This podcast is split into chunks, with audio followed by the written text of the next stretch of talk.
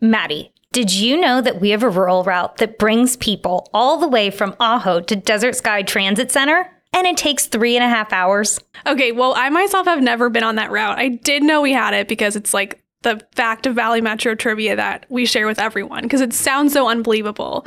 But did you know Valley Metro currently has three rail projects under construction, and one of them includes our first ever light rail only bridge over a freeway? That is so exciting because it goes to Metro Center, which is where I grew up. And of course, I want to be one of the first people on the train going over the freeway. Well, obviously, we care a lot about this stuff, and we probably could sit here sharing fun facts with each other all day, but some of our listeners might be wondering why we're doing this. Because we're recording Valley Metro's first official podcast. We're talking all things transit, sharing stories, going places, exploring our cities, and getting to know the communities that rely on transit every day. That sounds amazing. And I know you, but I don't think anyone who's listening knows you, no offense. so, should we tell them our names? I thought you'd never ask. Have you ever wondered what goes on behind the scenes of your daily commute? Or how transportation impacts the community you call home? Maybe you want to explore outside your community and don't know where to start. Well, you're in luck because this is where you hop on. I'm Brittany Hoffman. And I'm Madeline Phipps. We work in communications for Valley Metro, and together we'll discover all the ways that public transit enhances lives across the cities we serve. And we might even make some new friends along the way. Welcome to Storylines.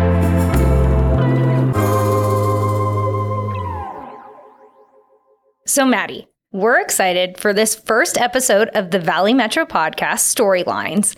And Valley Metro's never had a podcast before. Growing up in the Valley as a Phoenix native, it's exciting to see this transportation system grow just as I have. It's amazing to see how much our city has grown and how the transit system is going to continue to grow to keep up with it and improve life for all of us here in the Valley. Before we jump into everything transit, we should probably tell people why we're here and what we do. Okay, Valley Metro is the regional public transportation agency for all of Maricopa County, which is a huge area. And that means that we develop and operate public transportation, which includes regional, bus, light rail, and paratransit service for the greater Phoenix area. And fun fact, we're actually overseen by two boards of directors one of which the RPTA board has 19 member cities, and the rail board, which has four member cities, which kind of makes sense because we all know Maricopa County is this huge place, and Phoenix actually means like 20 different cities, which are all represented on our rail board. Those members represent their respective area in Maricopa County. Maddie, Maricopa County is so big, so it's important that we have voices from every sector to tell us, you know, what their city needs for transportation. And at the end of the day, the most important thing is Valley Metro connects communities and enhances lives. That we do. And did you know we actually connect community and enhance lives over a 9,000 square mile service area? Well, Maddie, that's why we have to operate 61 local bus routes, a rural route, and 18 circulators. What's a circulator? A circulator is just a shorter trip, Maddie. They typically run through one city, but connects you to specific local area things like grocery stores, senior centers, activity centers, and different locations. Okay, that's great that we operate and maintain all this service, but we also have to think about the future and innovation. And something else that we're responsible for is planning and conducting studies to think about how we're going to be able to provide transit and transportation for our population in the future, depending on where people live now and where we think they're going to be living later on. Well, Maddie, we know that Maricopa County is one of the fastest growing counties in the nation. So obviously, we have to keep expanding and planning for the future. Well, right. I mean, and it's hard to tell the story of Valley Metro without talking about the impact of transit in the region and how transit has shaped the region and the region has shaped transit. Maddie, it's been so exciting to see our transit system grow throughout my lifetime. And obviously, as we have many different lines going through many different cities, there's so many stories to tell. Ah, that's a great point, and it brings us back to the name of our podcast, Storylines. Before we get too far down the road of talking about the minutia of governing bodies in the Regional Transportation Authority, which I'm sure you're all totally listening for, every time we extend our service out further, we are helping to make a new part of the community accessible. And that also means our community is expanding and Valley Metro is becoming a part of that community. So it's really important to us that we bring stories about those communities to you, and that we get to take you on a journey with us to all the places you can go using Valley Metro. The destination is really important, but the journey is just as important, and we want to bring that part of the trip to you. From community leaders to governing leaders, and definitely you, the rider. Those are the stories we want to tell on Storylines. And of course, other stories we want to tell about the impact that transit makes. So let's start there. It's really hard to talk about transit and development as two separate things. At least we see how they're really impacting one another in this kind of fluid relationship. Like, fun fact did you know that since the light rail began construction, there have been $14 billion of public and private investment along the corridor, a half a mile on either side of the line? I did, Maddie, because I worked on our quality of life report, our 10 year snapshot of light rail. So they got to see everything that light rail was doing to impact economic development and our communities in general. But did you also know that for every dollar communities invest in public transportation, approximately $4 is generated in economic returns? Okay, wait, before we start going down another tailspin of facts, I thought we were going to take the listeners on a journey somewhere. Well, we are. And our first stop, we're going to head out to Mesa. Ooh, downtown Mesa? One stop past downtown, Mesa Drive and Main Street. This was the first end of line for the 20 mile light rail extension that opened. So, to get light rail into Mesa was a huge get so that they could revitalize that downtown and just outside to start that economic boom. Light rail extending into Mesa has been a total catalyst for Mesa's new economy, lots of new development, and really a new feel to the whole city. But you don't need to hear it from me. Let's take it from our CEO, Scott Smith, himself the former mayor of Mesa. The best part of being a mayor of Mesa, uh, how is there only one right answer? Because there's so many great parts, but being part of putting the light rail through downtown Mesa was amazing. But you have to remember that we were planning the Central Mesa extension, we are also building a new facility for the Cubs and bringing colleges to downtown.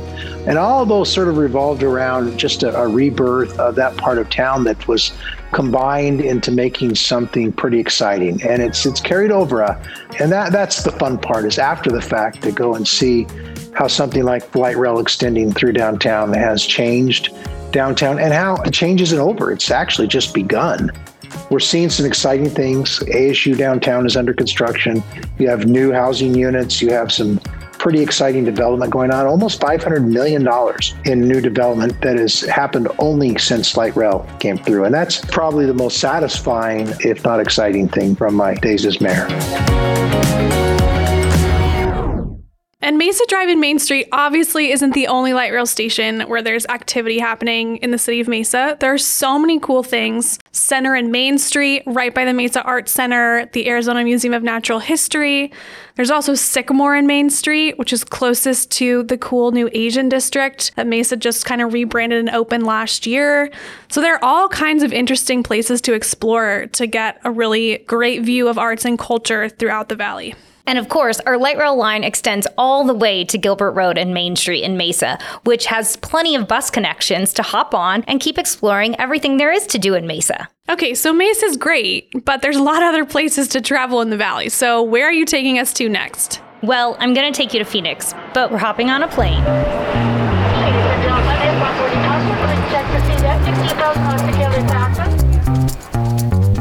My favorite thing about taking a plane is falling asleep. I love it. It's the best sleep of my life. I've been called a perfect plane passenger more than once. Okay. That's actually a true story.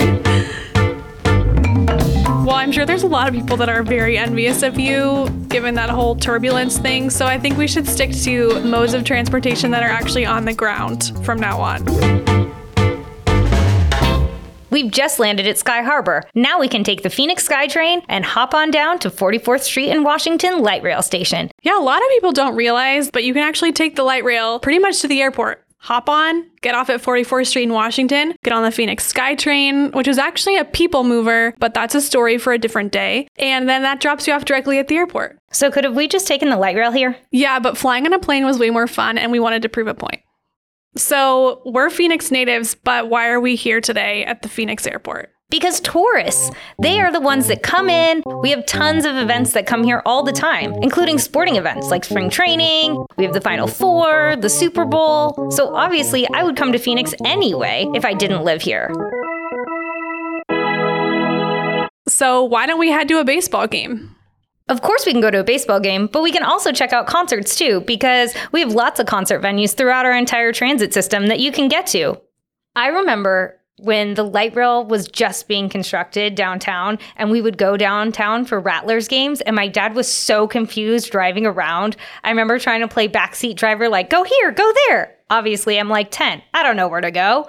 But it's been so exciting now that I work downtown to see how downtown has grown and the light rail impact and just seeing the new construction that's going up for all things South Central and how it's going to continue to expand and keep our region growing. Well, I remember when the light rail just opened, I was in high school and we actually took a field trip on the light rail because my teacher wanted us to get exposure to college. So we took the light rail to ASU and spent the day there. And I remember just feeling so grown up and cool that we got to ride on the public transit system and it was brand new. And now it's amazing to see that other people are going to have a similar experience because we have these brand new extensions opening up all across the city. Maddie, you said that you went all the way to ASU, but can we stop by the Footprint Center? I want to stop by the team shop and get some gear because obviously they were so great this past season and I'm ready for them to come back. Absolutely. I love the Valley Boys. Valley Boys on Valley Metro. It's what I want to see. Maddie, I know that the light rail doesn't go right next to your high school. Did you guys have to take a bus to get to the light rail? No. well, we actually met at the parking ride at 19th Avenue in Montebello. So we, which also is a transit center, so you could take the bus there. But yeah, we all met there and then we hopped on the light rail and took it over to Tempe and we're on the ASU campus. Maddie, you guys also mentioned that you went to a park and ride before you went to ASU. So that makes me think we have our next stop to go to. Okay, where are we headed? We're headed to 19th Avenue and Camelback.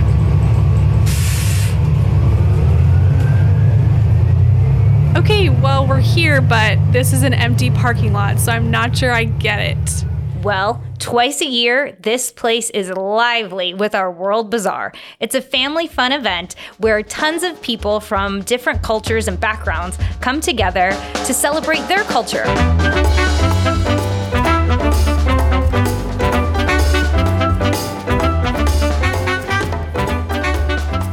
It's so diverse, you get a little taste of everything. And when I say taste, I mean food.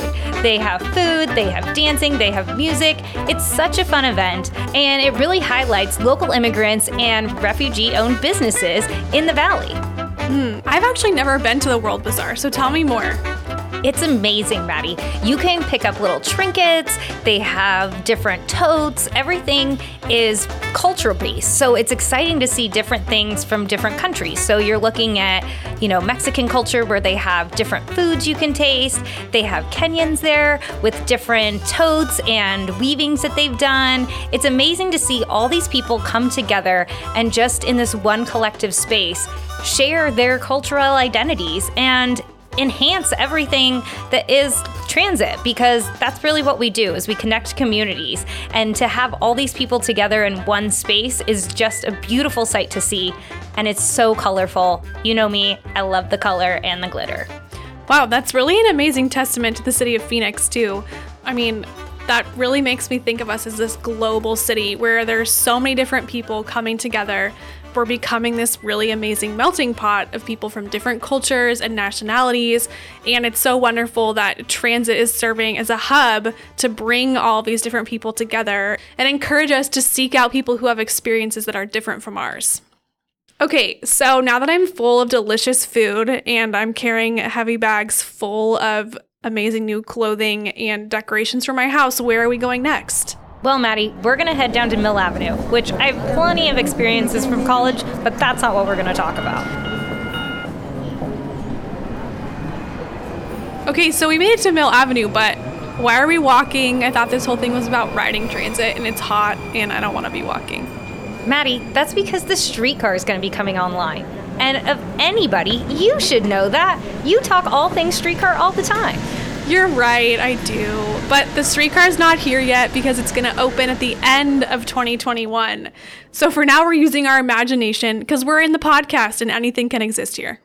So I guess a podcast is kind of like a time machine, so we can travel back in time, look at all these amazing events that have happened, or f- think about the future and what's going to happen next. And also, we're not just going to hop around between these things so quickly. We definitely want to spend more time taking a deep dive, like talking to the event organizers of the World Bazaar or other events just like it. And speaking of the future, Maddie, where is the Tempe streetcar going to take me exactly? Because we already have orbits and the light rail in Tempe. Great question. And for people who don't know, the Tempe streetcar has about a three mile route. There are 14 stops and it connects the light rail in two different places. So you can kind of think of it more as a circulator almost. Once you take those regional bus or regional light rail trips and get into the city of Tempe, the streetcar can connect you to different businesses, locations, event venues within the city. So if you're heading to an ASU football game, you can take the light rail, then hop on the streetcar, takes you to the stadium. Or maybe you want to check out a restaurant or some shopping on Mill Ave. Streetcar will take you down Mill Avenue and you can explore all the awesome places that exist there. Maddie, is streetcar going to go in front of Gammage? Because I know parking at Gammage can be so difficult. Yes, it will. It's actually going around that famous Gammage curve. So it's going to transverse that area right in front of the theater, and it'll make it really accessible for those of us who don't live in Tempe but want to come enjoy a show. Okay, so obviously Tempe Streetcar is one of our newest projects. It's the next thing that's going to open, so it's really exciting. But why else did you bring me here? Maddie, because we're circling it all the way back. Transit and development and economics go hand in hand. And so just to see how much development has happened in Tempe because of streetcar. And vice versa. We need streetcar because so much development has happened in Tempe. We have a whole new development, Marina Heights, which has thousands of employees working from that location. We also, of course, have the like regional sporting events at ASU. We have arts and culture events. So there's a lot of need for an additional mode of transportation within the city of Tempe because of all these new things that have sprung up in the city. And it's not new, but ASU brings so many students every year to the city of Tempe. They got to get around somehow. And like you said, not everybody wants to walk. So hop on transit. It's a lot easier. Well, if we are riding the streetcar right now, in our imaginations, let's get off at Tempe Beach Park because we can enjoy a sunset over the beautiful Tempe Town Lake. And Maddie, we haven't done one mode of transportation. Let's get on a boat. Oh my gosh, you're right. Whew, Maddie, that was quite an adventure, but obviously every ride isn't going to have that many stops. We're going to do a deep dive and we're going to check out different places across the valley, different events, different organizations, places, and people, and of course, the riders. That's the most important thing, is getting those stories and really connecting with our communities. And of course, we're not going to travel somewhere every episode. It's always important to make sure we bring you the latest news, updates, what's happening, new developments with Valley Metro and transportation in our region, and even answering your questions. And stick with us because you'll get sneak peeks of new events and news happening. And obviously, we have the latest and greatest with all things transit.